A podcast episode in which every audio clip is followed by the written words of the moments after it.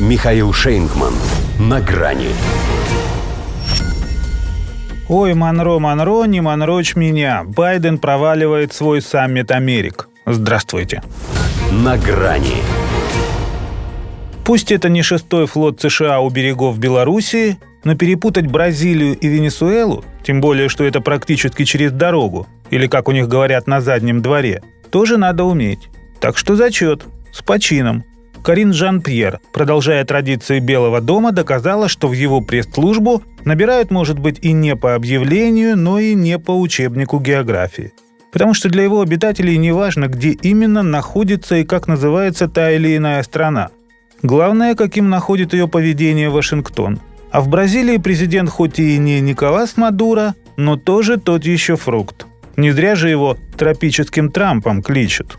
Хотя американцы на Жаира Болсонару молиться должны. Да, своенравны, да, с Путиным водится и спецоперацию не осуждает. Но вместо него и вовсе Лула до Силва вернуться может. А тот, во-первых, конкретно Штаты обвинил в разжигании украинского кризиса, во-вторых, на организованный Джо Байденом саммит Америк точно бы не приехал в знак солидарности с неприглашенными на него главами той же Венесуэлы, Кубы и Никарагуа. Поскольку сам такой социалист и антиамериканист до мозга костей. Болсонару, кстати, тоже собирался проявить характер и поначалу отказался от сбора в Лос-Анджелесе. Но потом, говорят, выставил администрации США некий политический райдер. И вот он здесь. Собственно, о его условиях Жан-Пьер и спросили. Мы продолжаем признавать Хуана Гуадо временным президентом Венесуэлы, но на официальном мероприятии его не будет.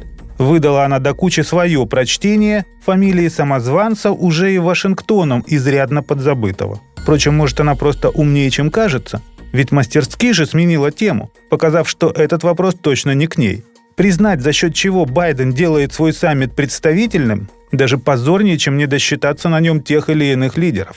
А тех и правда много. Он-то полагал, что к нему на поклон все бросятся, сломя голову, в очередь выстроиться, чтобы на верность присягнуть и не попасть в число отверженных. Но первым от такой чести отказался ближайший сосед снизу, президент Мексики. Затем поддержали бойкот президенты Боливии, Гватемалы, Гондураса, Сальвадора и даже премьер крохотного карибского государства Сент-Винсент и Гренадины. У президента Уругвая вроде уважительная причина – ковид. Но пойди проверь, что это не политический насморк. До последнего сомневались президенты Аргентины и Чили. Они все-таки будут, но, как объявили, без всякого удовольствия. В общем, в Америке 35 государств, а на высшем уровне здесь представлены только 23.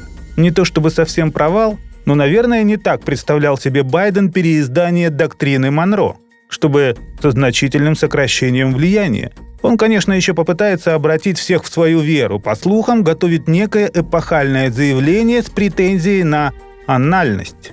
Но кажется, что именно туда его и отправят. Со словами «Не монрочь нам голову». До свидания. На грани с Михаилом Шейнгманом.